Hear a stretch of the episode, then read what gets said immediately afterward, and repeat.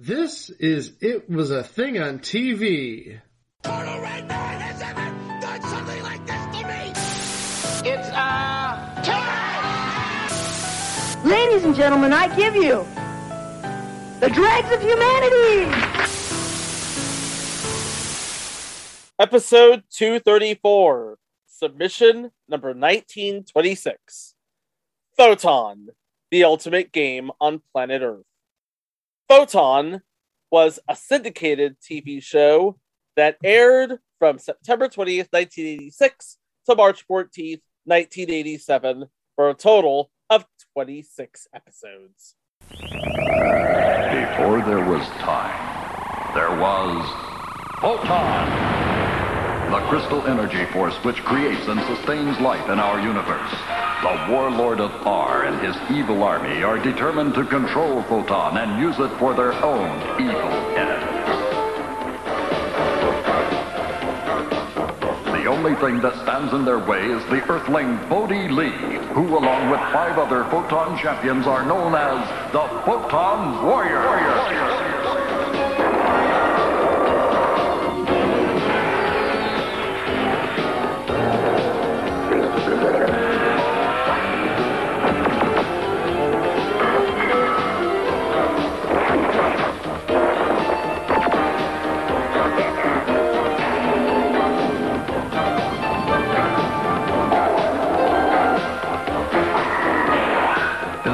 light.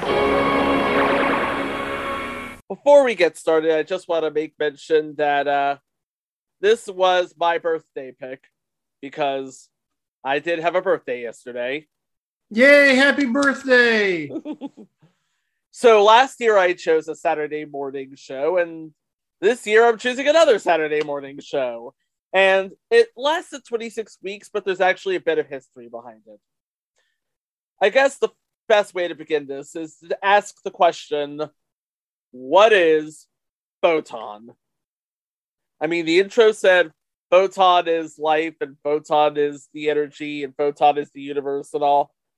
But in real life meat space, photon is basically a laser tag system developed by George Carter III when he was adapting the MILES Tactical Army training system for civilian use. And in 1984, he opened the very first Photon Center in the Dallas suburb of Garland, Texas. Now, if you've ever played laser tag before, you know how it works. You run around for a while, you shoot people who are not on your team, and the players with the most points wins. Now imagine that this sort of thing, this sort of center, is actually a training ground slash recruitment tool for the universe's greatest warriors to take on the forces of evil and restore light to the universe. That is basically the premise behind Photon, as developed by one Andy Hayward, who by this time would be president of DiC Animation City, which pretty much owns every 80s cartoon that was not produced by Hanna-Barbera. And the premise was this was the pitch. It's basically a show that markets both the game Photon and any sort of licensed paraphernalia that Photon would get itself into, like a home version of the game, which includes the phaser, the sensor, and the helmet that runs about a hundred bucks. DiC managed to score 26 episodes off the deal, and let's just say it was produced very cheaply. You have a bunch of real world scenes plus B rolls that are shot here in the US. And then you have a bunch of outer space scenes that were shot with miniatures, green screens, puppets, and costumes in Japan.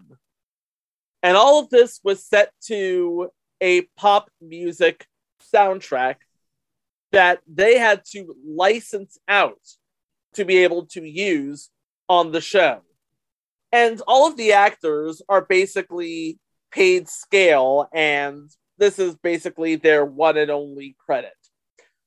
So imagine, if you would, a TV show that was produced at cost, syndicated around the country, and tied into a growing fad of uh, photon and laser tag in general. So you can imagine they made a lot of money off of this. So what happened? Well, we'll get there. But first, let's introduce you to the world of Photon. And it all begins with a teenager by the name of Chris Jarvis. Wait, Actually- is he related to the Jarvis from Iron Man? Ah, don't you wish? Oh, Yeah. Chris Jarvis is perhaps one of the best, if not the best, photon player in his home prefecture, where wherever in the world that is. well, how do we know he's the best proton player? Uh, funny you should ask that. In the first episode, he is in the middle of a photon tournament where he competes under his user tag Bodie Lee, and he is totally owning it to the point where he ends up winning the thing. At that moment, he is sucked out of wherever he is and teleported onto a giant floating space station. So, yes, this plot is similar to, but legally distinct from, The Last Starfighter. I guess they didn't want to get sued by Universal Pictures. No. So he was recruited to join the fight against the forces of darkness, and he's all like, Well, what do I have to do? This is what he has to do. He has to lead his alien compatriots onto several planets where he has to look for a photon crystal that, when shot upon, will restore, I'm guessing, vegetation or vitality to the planet.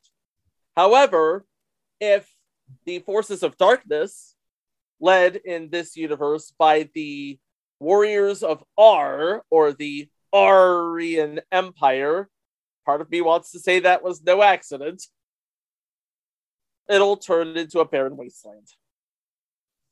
So on the one side, you have the Photon Warriors, led by Bodie Lee, played by Christopher Lockwood. He is joined by Lord Beethan, a cyborg played by Graham Raby. Parsival, a young Earthling orphan with a Cleveland Indians hat played by Eros Rivers. Leon, a lizardoid creature played by Akiyoshi Ono. Uncle Pike, a changeling who kind of looks like the poo emoji, played by Kazuhisa Kanemaru.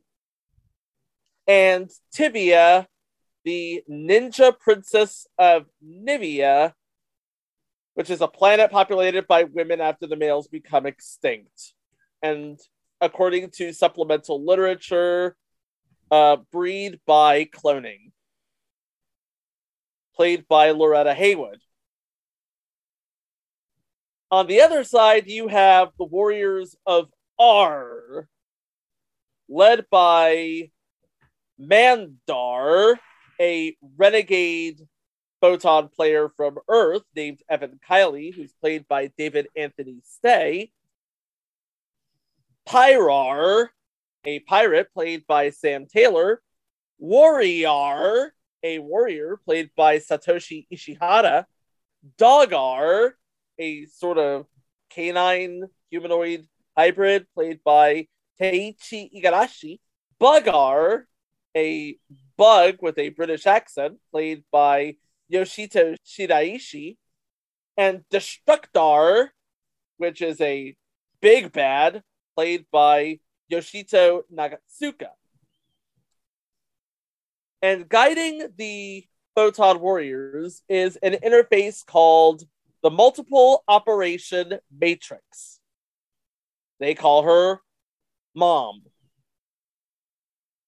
And in order to activate the photon crystals on the planet, you aim your photon phaser at the crystal, shoot it, and call out the catchphrase of the Photon Warriors The light shines. This was basically one of the first American productions to shoot a tokusatsu style series for an American audience, which of course means a lot of puppetry, a lot of rubber suits, a lot of miniatures, a lot of green screens, and a lot of reused footage throughout the series. That scene where Bodhi Lee flips into action has to be used at least 17 times. But aside from that, it is essentially your good versus evil set to a soundtrack. I have the soundtrack here with the episodes. So let's go over the episodes right now, shall we? And by the way, just want to send a quick special shout out to photonforever.com, who not only has all of the episode guide, but links in which you can watch 25 of the 26 episodes. If you're a fan of episode 20, sorry. All right. Episode 1 The Recruit. While playing Photon in the tournament finals, teenager Christopher Jarvis is being observed by the Photon Guardians by the sentient computer Mom. They agree that his Photon skills indicate he would be an asset to their group, and as he shoots the base of the game on Earth, Christopher Jarvis is beamed up the spaceship in Telestar and transformed into his alter ego, Bodhi Lee, with strengthened skills magnified by the positive power of Photon. Bodhi Lee learns the Photon Guardians are an elite team of Photon players from other worlds who are tasked with defending the light against the warlord of R and his forces of darkness, and that only the best Photon players are called to serve in this battle. The Guardians are then called into a mission to retrieve a photon crystal after the ship carrying the crystal is taken down by the Aryans. Bodhi Lee is reluctant to get involved at first, however, after assisting in the battle and helping the team to charge the crystal with photon energy and life, he is convinced to accept his position with the Guardians. Bodhi Lee accepts the ring that will signal him when he is needed to return to space by running to his photon center, finding the target, shooting at it, and calling out the words, The light shines. The music featured in this episode Footloose and Sussudio. Episode 2. Oh, by the way, did we mention that every one of these episodes, because this is a kid show, has a sort of Aesop attached to it? No. Because that would be important in episode 2 Skin Deep. Chris doesn't want to take a less attractive girl to the school dance, but he's called to be part of a mission on the planet Barbaroi. Bodhi learns not to judge based on appearances. He assumes an ugly creature must be bad and follows the beautiful girl named Facade. When the pretty girl leads the Guardians to a cave that begins filling with lava, they learn that she's working with the Aryans. R. Meanwhile, Parsifal befriends Shalix with the aid of his translator, the ugly being who's actually a good person, masked by the unattractive appearance that changes once the photon crystal is charged. When the light is released, Shalix becomes attractive and Facade's true ugliness is revealed. Later on Earth, Chris understands that appearances can be deceptive when he picks up his date, who is so beautiful when dressed for the dance that he doesn't recognize her. The moral of the story don't judge on appearances. That's just a bleep move. And the music on this episode Jumpin' Jack Flash by the Rolling Stones. Episode 3 A Grave Matter. The Guardians are separated on two missions. Pike, Bodhi Lee, and Tivia are sent to the planet Tomb, the graveyard for former Photon warriors, while the others are retrieving a photon crystal elsewhere. On Tomb, a crystal begins to fade because the planet's caretaker, Colonel Bishop, has not recharged it. Bodhi Lee is injured in battle when a poison gas grenade is released, and Colonel Bishop releases the power of Photon to drive the Aryans away. But Tivia is captured as a hostage. While Bodhi Lee is in his weakened physical state, Colonel Bishop channels the power of Bodhi Lee's spirit to create a new life form in his image. In his new form, Bodhi Lee falls in battle and is presumed dead, but after charging the planet's photon crystal, his real form returns with his re energized spirit. The moral story do not shirk your responsibilities. They're there Nope. for a reason. Okay. And the music is The Heat Is On by uh, Glenn Frey. Oh, I love that song. Episode 4 Just for Fun. After Chris experiences pranks on Earth, the Guardians leave and Telestar to find Parsifal, who is sent to X Mag 93, where the young princess of the planet plays pranks as well. The princess plays tricks on the Guardians with projected images and power surges while hiding the photon crystal they're there to charge. She pretends she's forgotten the whereabouts of the crystal in order to spend time alone and flirt with Bodhi Lee. Mandar and Warrior find them, and Mandar escapes with the crystal and also takes Parsifal as a hostage. Princess Arya distracts Mandar so Bodhi Lee can retrieve the crystal. And the music in this episode is Beat It. Yes, that song. And Looking for Clues, which is a lost hit by Robert Palmer that was released in 1980. Episode 5 No Laughing Matter. Christopher Jarvis is adamant about not appearing foolish at a PTA show. However, the Guardians must disguise themselves when they visit the planet Gaffaw. Mandar has infiltrated the planet and deceives the king. Mandar hosts the Laugh-In Festival, not related to the show, where Tivia entertains the audience while the others wear costumes to avoid being recognized. Bodhi Lee does not want to wear a costume until he is recognized by the Aryans and is then captured by the king. Bodhi Lee decides wearing a costume can be fun, and he's disguised while Bugar forces the king to turn over the photon hole. The Guardians engage the Aryans in battle to keep the crystal in the king's possession. With his new perspective that dressing in costume can be fun, Chris participates in the PTA show after all. Moral of the story stop taking yourself so darn seriously. You're only a warrior in a never ending battle against darkness for the fate of the universe. And uh, the song in this one is Angel by Madonna and Twist and Shout. Y'all remember that song? I know Ferris Bueller does. Episode 6 The Queen's Pawn. Bodhi Lee is sent to rescue Queen Sana, who escaped from an Aryan attack while carrying a photon crystal. Her escape pod crashed on the planet Gobade, but she's more interested in exerting her power than allowing Bodhi Lee to rescue her. During the rescue effort, he's faced with a battle with Mandar for the Queen and saves her life. She in turn uses her power cape to help him and allows the Guardians to activate the crystal on the planet where she will start a new life. The experience teaches Christopher Jarvis a lesson about imposing control when it comes to his younger sister, who, by the way, is a recurring character on the show, played by Clarissa Reed. Again, this is as good as her career is going to get. Well, enjoy it while you can. And uh, music on this show would be Born to Be Wild by Steppenwolf and Somebody's Watching Me by Rockwell. Oh yeah, someone's watching me by Rockwell. Yeah, a lot of people think that's Michael Jackson, but nope, he only did the background vocals. He only did the chorus. Yeah. That's all he did.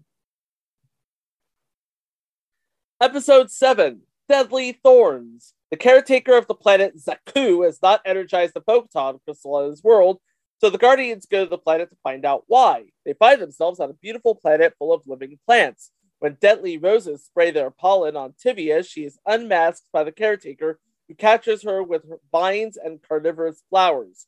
Parsifal also finds himself in a dangerous situation with the roses. The caretaker fears that they will harm his beloved plants. Lord Bathan saves Parsifal with photon energy. The caretaker sees that the Aryans are the evil ones as they try to destroy his roses, and that charging the photon crystal is the way to give his planet and his restored roses continued life in a peaceful world. It's important to remember if you're a guardian of a photon crystal, the red helmets are good, the green helmets are bad. Music on this includes I Love Rock and Roll and Isn't She Lovely? Episode 8 Rebel of Cyborgs.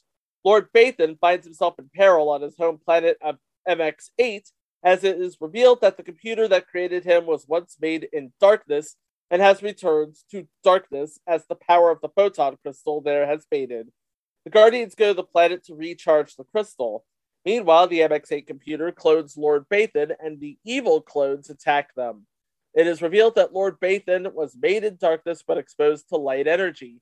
The computer expects that the real Lord Bathan will return to the darkness, but instead he charges the photon crystal with positive energy and gives his planet recharged life.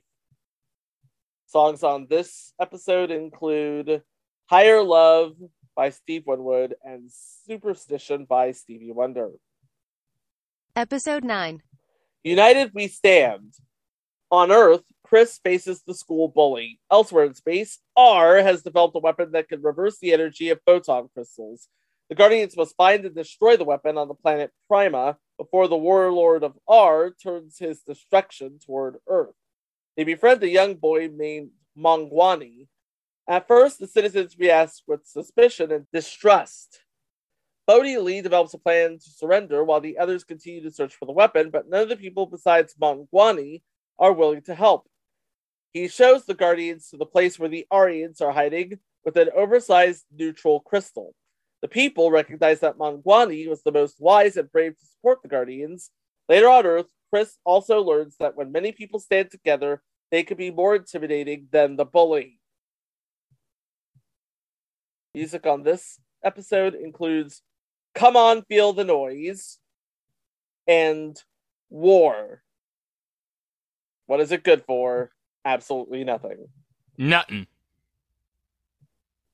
Episode 10 The Nivian Challenge. Tivia must engage in a challenge with a childhood friend named Doria to retain her crown as the Ninja Princess of Nivea. However, Doria has been deceived by the warlord of R and brainwashed into thinking Tivia is her enemy, and Mandar assists in rigging the contest in Doria's favor. Bodhi Lee stays on the Zephyr while the other Guardians find themselves in need of assistance, but he does not monitor the situation because he is distracted by watching Tivia.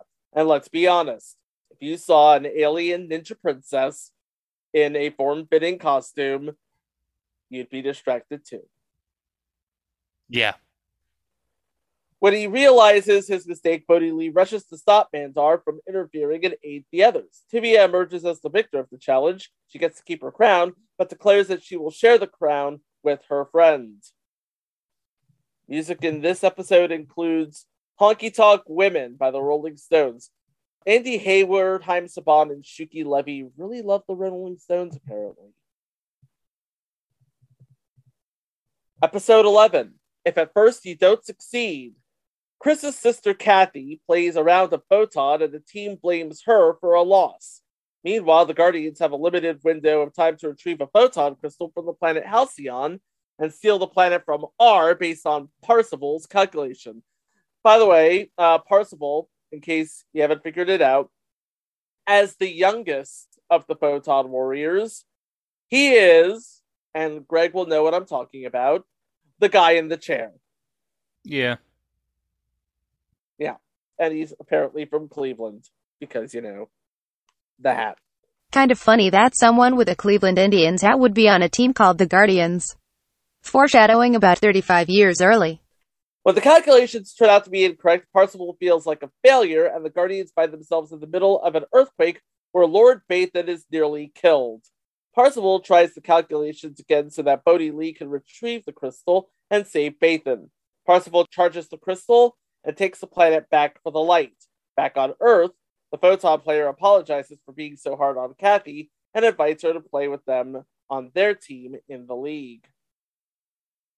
Music in this episode includes Thriller. Episode 12 The Road Not Taken. There is a chance for Bodhi Lee to bring Mandar back to the light if he can lure him underground and place a conversion device on his head to block the transmissions from the warlord. Bodhi Lee reminds Mandar of a time in the past when he was Evan Kiley of Earth, and is revealed that Evan was turned into Mandar after the Aryans killed Katya, the woman he loved. In a flashback, it's learned that Evan Kiley became Mandar only after a great deal of torture. The other Guardians face off with the Aryans on the surface. Mandar is hurt while underground, and Bodhi Lee helps him to break free, and Mandar repays the kindness by letting Bodhi Lee escape unchallenged, opting to take the higher road. And if you've seen Mandar and photos on the internet, you just want to say, hey, Seven of Nine called. She wants her gear back.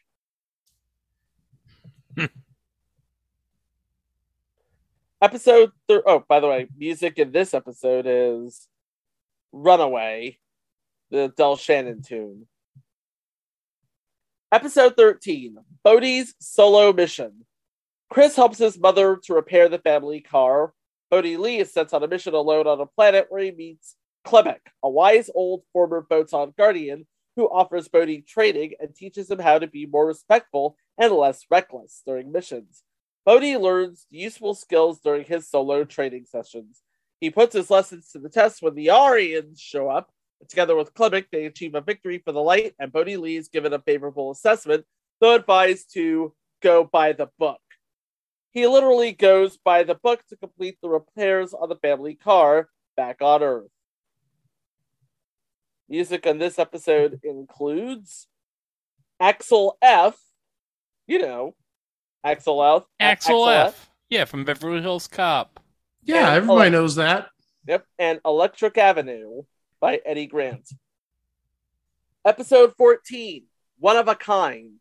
Chris is initially not accepting of the new player in the arena, who's a little bit different. The Guardians head to the desolate planet Phylos, where the Guardians battle with the Aryans, and Parzival is taken away by an unusual plant like creature who becomes injured during the encounter.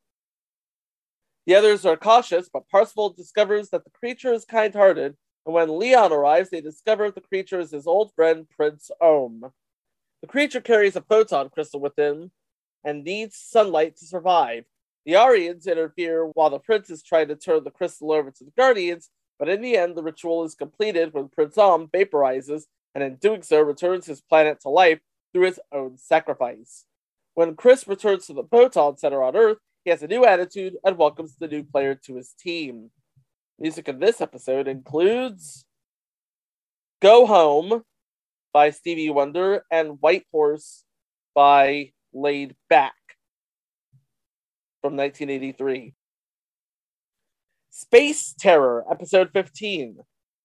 A boring day on Earth is significantly more concerning in space when the Photon Guardians learn about the existence of a black hole that is consuming planets, and Earth may be next. They must figure out how to destroy it, but the black hole has unusual properties. It begins to draw the Intellistar inward, and Tivia, Parzival, and Mom are impacted by the pull. When Mandar indicates that the black hole was caused by the collision of two dark photon crystals, the Guardians realize that it must have been caused by accident, and the light photon crystals could be the solution. Bodhi Lee volunteers to risk his life while carrying two light crystals to the center of the black hole in the rescue pod in an effort to destroy the dark energy and save Earth. Music on this episode includes Addicted to Love and Danger Zone. Episode 16 Maze of Fear. The Photon Guardians must face their worst fears after being lured into a trap that was presented to them as a charity photon game on the planet Ganama. When they realize they're playing undefended against opponents with unmodulated phasers, the Guardians each go through a different color door. At each door, they come face to face with their fear. Parzival receives advice from Mom that he can use the power of his mind to conquer his fears, and he shares this knowledge with the others so they could escape and overcome the fears that paralyze their own minds. Music includes Let's Spend the Night Together by the Rolling Stones. Episode 17 Necessity and Invention. There's a chance for the Guardians to restore 34 planets to light during a brief period of alignment as they learned of the defeat of Fort Barren 100 years earlier. Parsifal gives Bodhi Lee, Tivia, and Bathan unusual packs to carry as they make their way to the surface of the planet Barren. The packs contain jumping balloons to help the Guardians cross over a moat of acid. However, the Aryans destroy one, forcing Bodhi Lee to carry Tivia across with him. Tivia clears away a hidden trap, but the Aryans are ready to battle the Guardians to keep them from reaching the crystal in time. The fate of the planets comes down to charging the crystal transmitter in the final seconds of the alignment period. Music in this episode includes Feeling Alright by Traffic and It's Only Rock and Roll, but I Like It by the Rolling Stones. Episode 18 Think Quick. The Photon Guardians receive a message from a resistance effort on the planet Peligro, where the Aryans are using the power of a photon crystal to transform the people of the planet into evil soldars. Get it? Because soldiers and R and.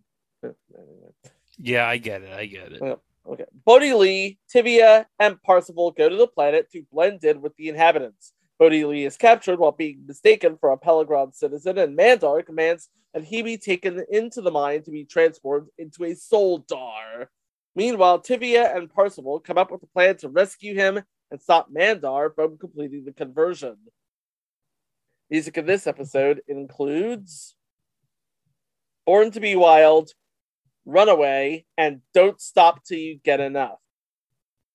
Episode 19 Prehistoric Planet.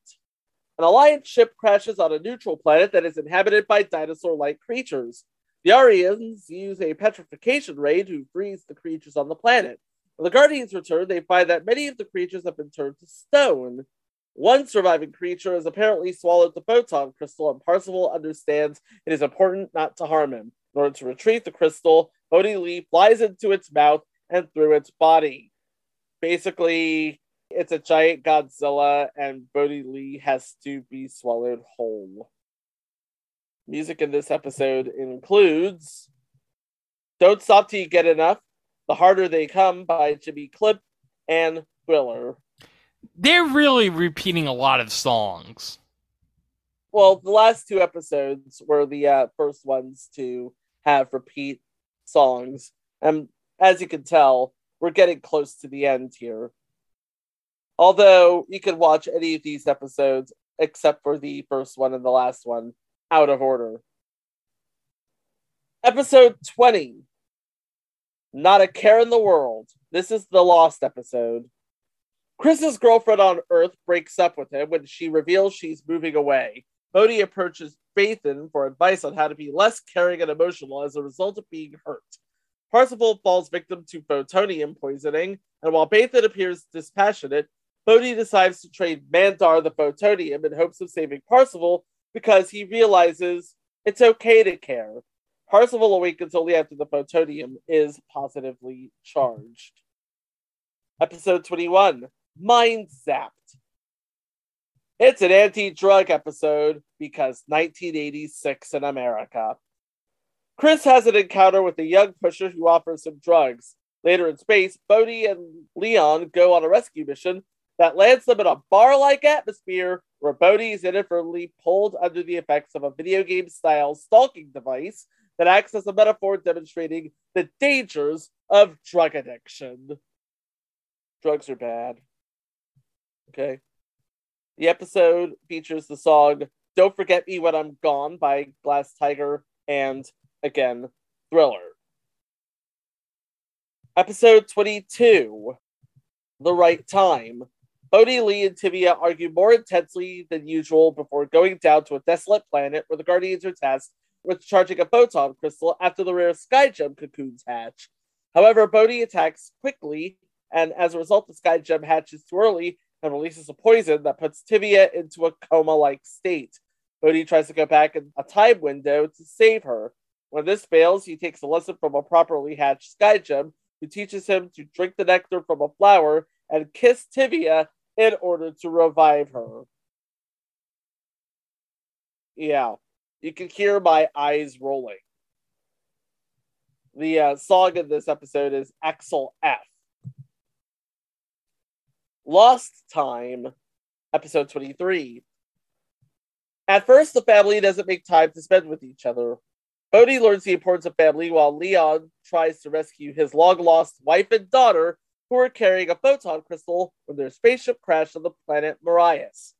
He has hallucinations about finding his family and instead finds his family's friends who are the only survivors and carry the crystal that was given to them by Leon's wife. The end, the Guardians realize that Photon is their family. So, let's review. Photon is a game, Photon is life, Photon is energy, and now Photon is family. Photon is everything. And everything is Photon. Everything is photon. Everything in this universe is photon. The music in this episode, the music is Photon. Music in this episode is Born to Be Wild and Danger Zone. They're repeating a lot of songs. They are Like, did they only have like so many songs they could use? Well, I believe they had enough songs for 26 episodes, and then they went in and, well, used two in a single episode. I guess nobody thought, hey, has anybody thought that we're going to run out of songs before we run out of episodes? And Andy Hayward was like, shut up and play the song. Play the damn song. It's like, I'm going to bend my head, play the song. Andy Hayward is not going to fire me today. Episode 24 The Light Flickers. Bodhi Lee feels angry when Mom sends the other Guardians ahead on a mission. They crash on a planet where Lamanite saps their energy, and Bodhi Lee must help them. They must use all the strength they have to rescue and recharge the crystal to counteract the effects of the Lamanite, and in doing so, he realizes his importance to the team. Yes, this is basically a designated survivor episode. And the music, once again, is Jumpin' Jack Flash by the Rolling Stones. So they're repeating songs, and half of the songs are by the Rolling Stones. Episode 25, penultimate episode Friends and Enemies. The defective Soldar D is handcuffed to Bodhi Lee after the Guardian is captured by an Aryan traction trap. Mandar intends to use Bodhi as bait to lure the other Photon Guardians, but instead he escapes with Soldar D, who he nicknames Bubbles. Because, again, America in 1986. well, that was the name of Michael Jackson's chimp. See what I mean? The two must work together and discuss the potential result of charging the photon crystal. And in the end, the Soldar must make a decision about which side to take in his final moments of life. Uh, episode includes I Can't Get No Satisfaction and Sledgehammer. Okay, so you got some Peter Gabriel. Yep. And the final episode, which is a proper final episode Stalemate. The Guardians are sent to the planet Teuton to seek out a neutral photon crystal before the Aryans do, as the fate of the universe is at risk. The Guardians rest during the night, and Tivia wants to make amends with Bodhi Lee. When Bodhi goes off on his own, he discovers a strange portal that allows him to see present time on the planet, but it turns out to be a trap. It's a trap! When Bodhi touches the gridlock, he is transported to the warlord of R, who shows him a flashback of Bodhi Lee's time as a photon guardian. The warlord tells him the current battle where the other guardians will experience great suffering unless Bodhi Lee turns over his photon ring. The warlord insists Bodhi crawl to him, but Mom advises him to resist and fight for the light. The power of photon and the ring destroys the warlord of R, and Bodhi Lee is able to escape with, to help his friends retrieve the crystal from Mandar before it's too late. In a final race to the end, Bodhi Lee and Mandar shoot the crystal at the exact same time, and the planet is half in light and half in dark. However, without the power of the warlord, Mandar vaporizes and the crystal becomes neutralized. The final lesson is that the photon guardians are there to maintain a balance so that the light shines. Because after all, the light cannot exist without darkness, and darkness cannot exist without the light. And the song in this episode is Automatic by the Pointer Sisters. Oh, that's great. That is great. So to review Laser Tag, science fiction show, musical licenses, green screen technology to uh, produce everything at cost, and make it so it looks like Land of the Lost is a masterclass. In short, it was produced very cheaply, but it raked in a ton of money. So the question now becomes well, what happened? And the simple answer to that is America happened. Yep. Um, the show was actually getting ready to produce a second season with uh, new stories, obviously. However, the times were a changing. People started to get wise to the glorification of gun violence, and people were actually being killed by uh, real guns by people who thought that toy guns were real guns.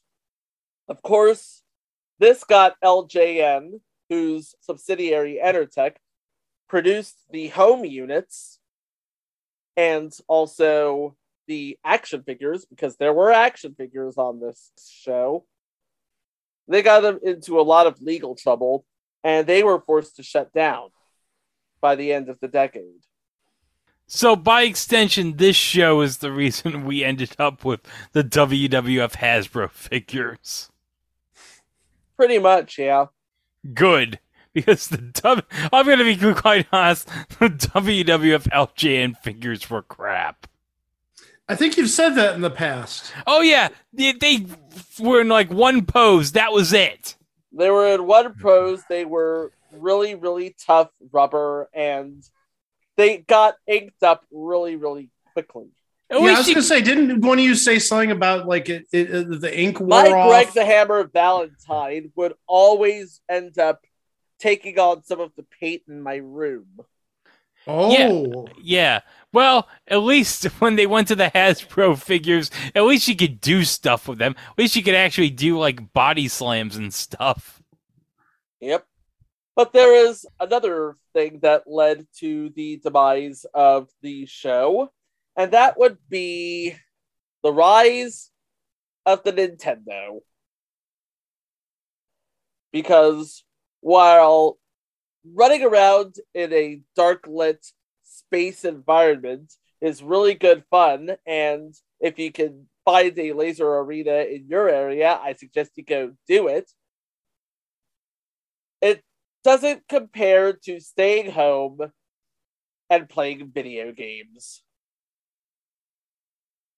And by the end of the decade, all of the photon centers, or a great majority of them, were forced to shut down due to lack of funds.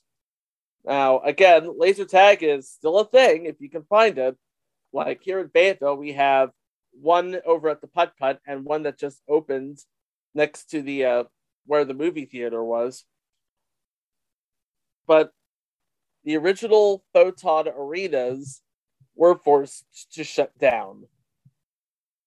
And this came at a time when they were basically putting photon on everything Halloween costumes, lunchboxes, children's books, young adult books.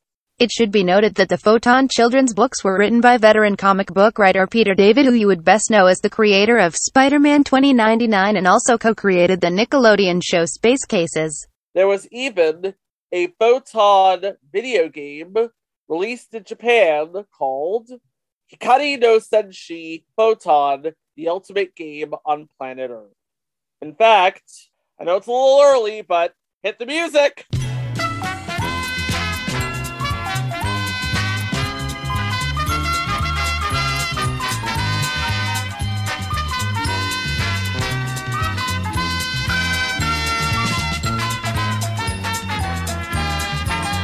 All right, this is a copy of Hikari no Senshi Photon, the ultimate game on planet Earth, as released for the uh, Famicom system in 1987. it's based more on the game, but it's loosely based on the TV series. It's interesting to say the least. So this is for the Famicom. This is for the Famicom, yes. Okay. Hmm. And now I'm quoting good condition. Yeah, that could mean anything. It really As does. long as it's in working condition, I think is the big thing right now.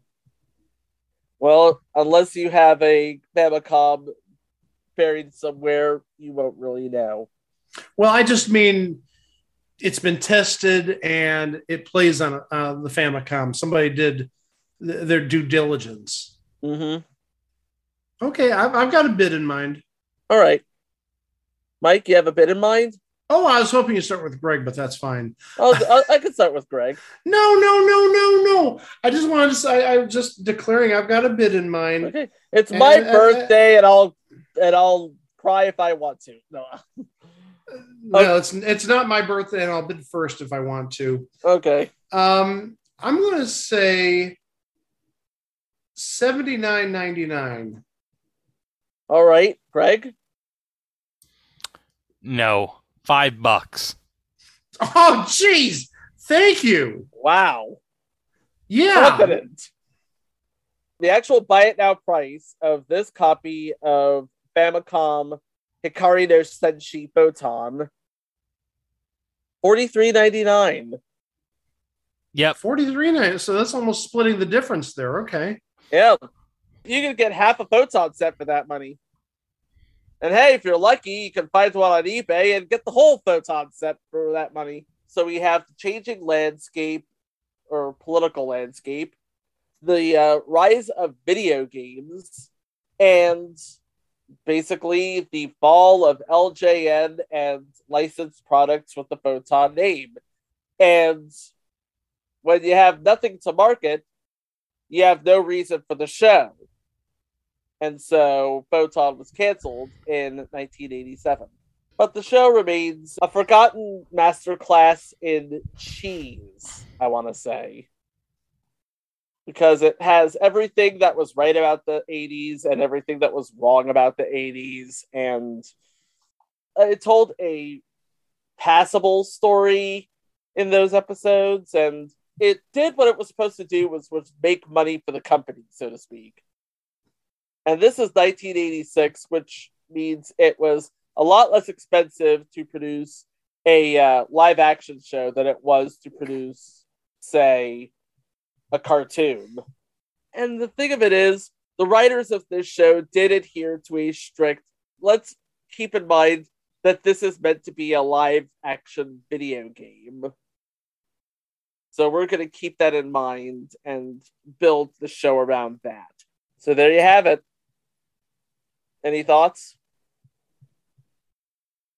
No, that's pretty much it. I don't have any thoughts other than, yeah, they recycled the music way too much on this show.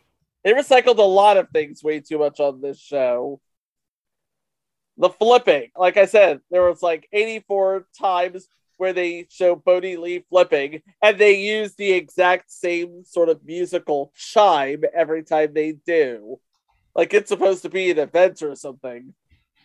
But yeah, all of the episodes, save for episode 20, are on YouTube if you feel like watching them. And there's no restrictions because of the music. Right now, no. High emphasis on right now. High emphasis, as we record this, there are no restrictions. So you can relive the halcyon days of 1986, where everything was made in miniature, transposed onto a green screen, and we're all just supposed to, you know, believe in the magic, I guess. No, not the magic. Believe in the light. And oh, one thing I remember about this show, I can't believe I left this out. One of the uh, hallmarks of a tokusatsu series or any uh, Japanese series is the eye catches. You know what an eye catch is, right? Yeah. Well, during the eye catches, they have one of the photon warriors face the camera and shout, "The light shines," and that always just stuck out to me. Maybe it's because I was a gigantic nerd back then. So, There you go. Like I said, that's pretty much it. Photon, the light versus the dark. One cannot exist without the other. It's a cosmic pas de deux, which, given a reasonable budget and a whole lot of music, gave us this thing on TV. And now I'm going to blow out my birthday candle. Anywho, we have uh, 233 things on TV, just like this one, at our website. It was a thing on TV.com. There you'll find links to all of our episodes, all of our minisodes, including one we just recorded. That will be up on our Podbean feed on Saturday, or if you are listening to this on Place to Be Nation Pop right after this episode. And it is one of the funniest things that we've ever seen. It's basically the final episode of Super Password where Betty destroys the toaster. And um, we also have links to all of our socials. Remember, we're on all social media at It Was a Thing on TV or on Facebook at It Was a Thing on TV podcast. And we also have links to our good friends at uh, Place to Be Nation, where we link all of our uh, weekly drops every Wednesday. What do we have this week? CBS Sports the- 90. We have CBS Sports 90 and the Pinball Show, part Yeah. two.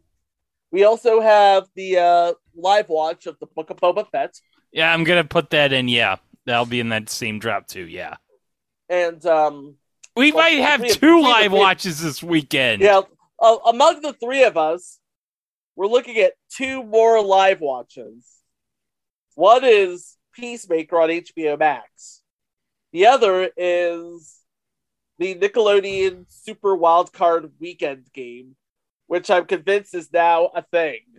which like is now Nickelodeon. it's now an As, annual. as long as. Vi- as long as Viacom CBS has the NFL rights, they're gonna make it into a thing. And we really thought it was going to be a one time only thing, but it was so popular. It was Oh, yeah. so amazing. You know what? Nickelodeon did a really good job last year. yes, They did a super job. Yes. yes, and the entire announcing crew from last year's back. Yep, uh, that would be Nate Burleson, Gabrielle Nevaeh Green, and uh, Iron Eagle. Iron Iron Eagle's Eagle's son. son. Noah. Iron Eagle's son. Yeah. Iron Eagles. Noah Eagle. Sorry. Yeah, Noah Eagle. Now I think we need to do some uh, prop bets on which player is going to be the puss puss that avoids the slime. Well, I got an idea. Prop bet: Who is PFT gonna rig the vote for to win the MVP award? George Kittle. Uh, Andy Dalton, even though he's not playing. Oh, that's No, right. Don't say that. George Kittle's a good player. He's still a good player. Don't say that. it would be He's great. a good player. It'd be great if, like, I don't know. It, it'd be. What if Jimmy G was MVP of the award? That'd be like the ultimate revenge on you know who. Like, hey, you don't have an MVP award. You got seven Super Bowl rings. I got an MVP. You might have a pharmacy from Alex Guerrero, but I got the only award that matters the MVP award. Me and Mitchell Trubisky could say we're the only two people that have won it. And I imagine that Ezekiel Elliott is going to get more than one sliming. Because they, you know, they call the end zone the slime zone. The slime zone. They don't call it the end zone, it's the slime zone. Oh, it's going to be the Deebo Samuel slime zone this week. And then when they put the nets up, they're going to have SpongeBob's face on them. So you're telling me Greg Zuerlein's going to be kicking into SpongeBob? Oh, yes. No. I want to see, like, when the replay challenges happen, I want to see, like, Patrick talk about the review challenges. oh boy. Well, next Upon week, further review, the call is overturned. SpongeBob, third down. it's like oh Bill Fagerbakke in the room. And now, you know, now I'm seeing uh, Sandy being a cheerleader. Stop it, Greg. Don't ruin the game until it actually happens. Oh, jeez. Uh, well, next week we have uh, another couple of shows. The first one is completely and totally and utterly bogus. Oh, we've had this on our watch list for like a long time, and now we're finally going to talk about it. And let me assure you, it's terrible. Greg, I apologize in advance. I'm the person who uh, submitted this, and I think we universally are like, why did I do that? This is not good. This is bad. The name even says it's bad. It's terrible. That's terrible. He looks like Freddy Freaker's son. Jeez, Freddy Freaker. Oh no. Two dollars a call. oh, geez. And then the other one, we have uh, a famous trio of brothers playing a not so famous trio of brothers. Whoa. Whoa! Whoa! Whoa. I, I I actually said whoa because I had a question.